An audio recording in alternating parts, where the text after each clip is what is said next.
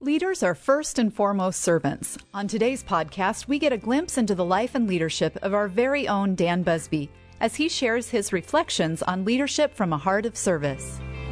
Pursuing God honoring responsible stewardship in governance, financial accountability, and fundraising.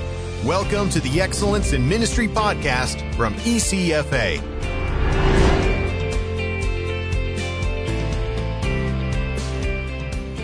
Everyone, this is Vana Lau. Thanks for tuning in to another Excellence in Ministry podcast. This is a special episode as we hear from our fearless leader, Dan Busby, as the title of the podcast suggests, about leading from a heart of service. ECFA's Michael Martin actually spoke with Dan about this on the Church Administration podcast, and it was so good we knew the ministry podcast audience couldn't miss out on Dan's wisdom. So without further ado, let's tune into that conversation.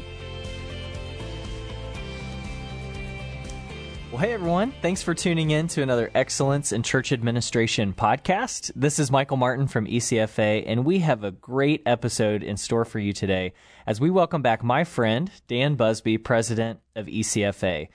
Many of you know Dan as a prolific author, a speaker, and a leading authority on churches and nonprofits. But one of my greatest privileges at ECFA is to have Dan as a mentor and to really get a front row seat to his incredible godly leadership. And really, it's his leadership from a heart of service that has made such a difference in our ministry at ECFA and to all those that we have the blessing of serving here. So today, I have invited Dan onto the podcast for you to get a glimpse into really just some of his background that you may not have known before and to hear some of his reflections on leading from a heart of service. Michael, so, Dan, thanks so much for stopping by to share with, with us today. Good. Well, hey, as I mentioned earlier, we're really looking forward to hearing some of your reflections today on service. And a key principle at ECFA is serving, serving churches, serving other nonprofit ministries. And if my math is right, um, you've been on staff here at ECFA for 19 plus years. Uh, beyond that, you also volunteered on a key ECFA committee prior to that. So I think that's a total of nearly 30 years. Uh, but I know that even earlier than 30 years ago, God was really preparing you uh, to serve here at ECFA. So, question is just to kind of get us started, Dan, how and when did God place in your heart the desire to serve? Well, Michael, my wife and I were in East Kansas a couple of weeks ago, and we went back to the small village of, of 30 people where I grew up. And and the home uh, that I grew up in was uh, was a home of service to others. I was reminded of that again when we stopped by the country cemetery where my parents are buried. And under my father's name on the gravestone is the single word preacher. And under my mother's name is the single word teacher.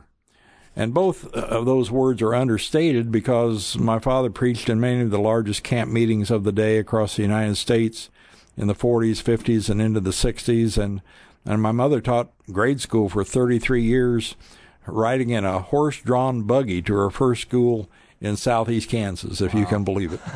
um, so, under the words preacher and teacher on the gravestone is a candle holder. My dad wanted that, especially wanted that on the gravestone with the candle burned way down, and these words are underneath the candle holder. It says, In giving light to others, they were burned away and the lessons that I learned about serving others um, at at home would prepare me for my lifetime of service to others. Absolutely, that's so neat uh, to get to hear about the legacy that you had of service, really from two godly people that sounds like they really truly understood service. So I guess you could say that this is really truly part of your DNA. Um, so when Dan did you first recognize that God might be leading you specifically? Uh, to this area of serving churches and other Christ centered nonprofits? Well, I still remember the time when I was 19 years old, uh, a college junior, and I was taking a class in federal income tax. And trying to apply what I was learning in college, one day I looked at my father's income tax return uh, as a minister. Um, he was serving as a district leader for our denomination and, and doing other evangelistic work. And even though I hadn't learned very much about income tax in that federal income tax course, I could tell that his tax return, his minister's tax return, was not accurately prepared uh, by someone who was holding themselves out to be a tax return preparer. Uh, and so he was paying someone every year to prepare his tax return, and they were not doing it correctly. Um, you know, at that time, there were no books on preparing tax returns for ministers, and so I can't fault the, that tax return prepared too much. In fact, the books would not have come come along for nearly another 30 years, but I still remember that the Lord planted a seed in my heart uh, that day that I should help fill the void in tax return preparation information for ministers. Wow. So, you know, fast forward 20 years, I was 40 years old or so, and, and one day I made a list of goals that I would like to reach by the time I was 50. So you've always been a goal setter. I, I, I have always been about goals. And one of those goals was to write a book by age 50. Um, little did I know that at age 50 I would write two books under a contract with Zondervan, now HarperCollins. One, a book about ministers' taxes and finance, and the other, a book about nonprofit organization taxes and finance.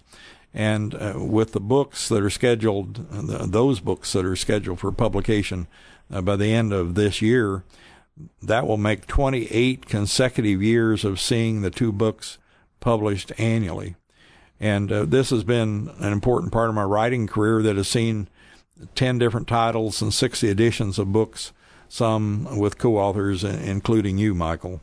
And uh, these books ha- have never been close to New York Times bestseller lists books, but they have been part of a lifestyle of service to others. No, that's right. So you are totally an overachiever. I mean, one of your goals was to write one book, right? By the time you were right. 50. So you went beyond that and decided you might as well just do another one while you're at it, huh? Right, right. Well, good. Well, no, you're right. Those books, um, you know, Dan, he would never really brag about this, but we hear all the time about how those two books, uh, the one on uh, taxes for ministers and also for churches and nonprofits, how they've really made such a difference to pastors, to churches, and other nonprofit leaders throughout the years. So I, for one, am really thankful that God placed that dream in your heart and that not only that, but you were also faithful to pursue it. So, while we're here, I think one other thought that I have on service, and and that is that the type of service, Dan, that you're talking about today, it really requires preparation, right? You can't just roll out of bed and decide one day that you're going to make an impact on the level that you're talking about. So, uh, I'd love to know, Dan, how did you prepare? Uh, what were your preparations like to serve others in this way?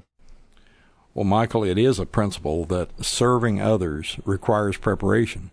And after serving 10 years, finishing as controller at the University of Kansas Medical Center in Kansas City, I started my own CPA firm at age 34.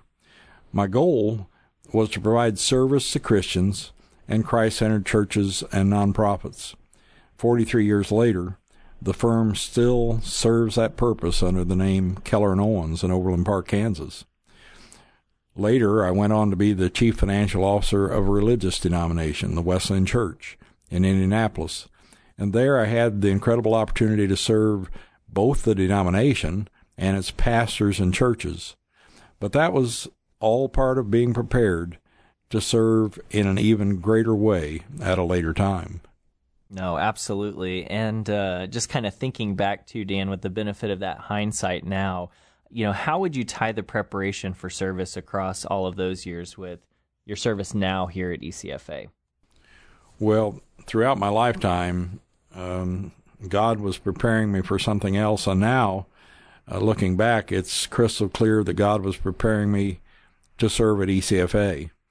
You know, for example, uh, across those years, I was privileged to serve 110 man years on the boards of churches and other nonprofits.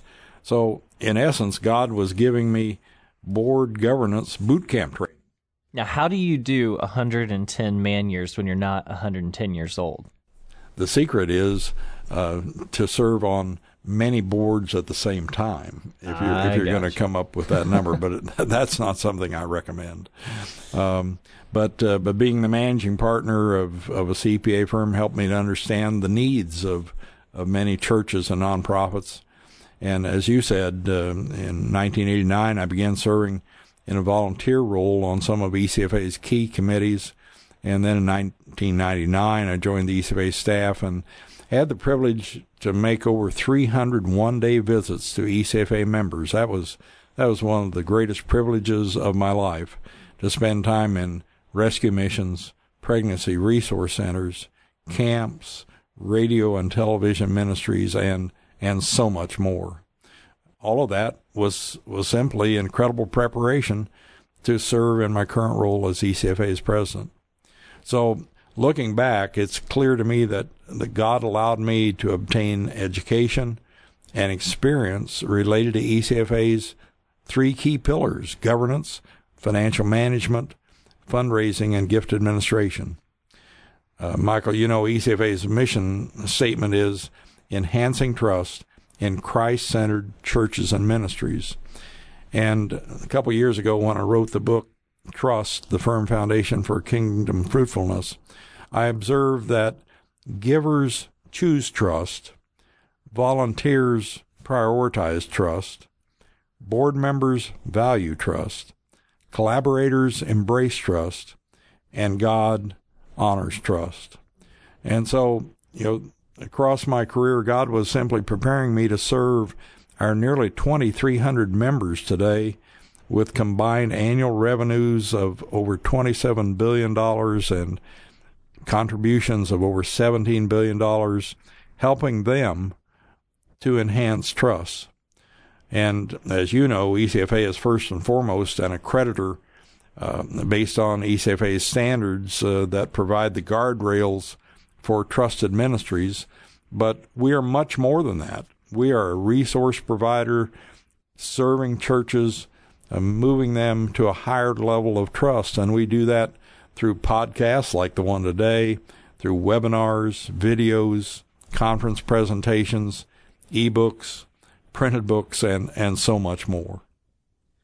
Yeah, I could not agree more that we are really so blessed, Dan, to get to help enhance trust through ECFA's ministries, like you mentioned with accreditation and also, you know, all of the different resource streams that we're involved in today.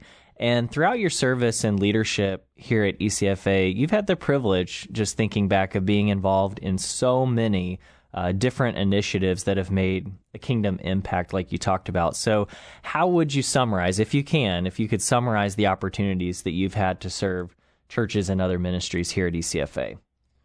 Well, it continues to be the joy of my life, what gets me up in the morning to play a small role in helping enhance trust in Christ centered churches and ministries. You know, the trust premise is very simple Christ centered ministries with trusted governance, trusted resource raising, and trusted resource management experience elevated kingdom outcomes. Right. You said it's simple, but it's one of those simple but profound concepts, right? Um, well, no, that's a really helpful way just to tie it all together as we bring the podcast here to a close.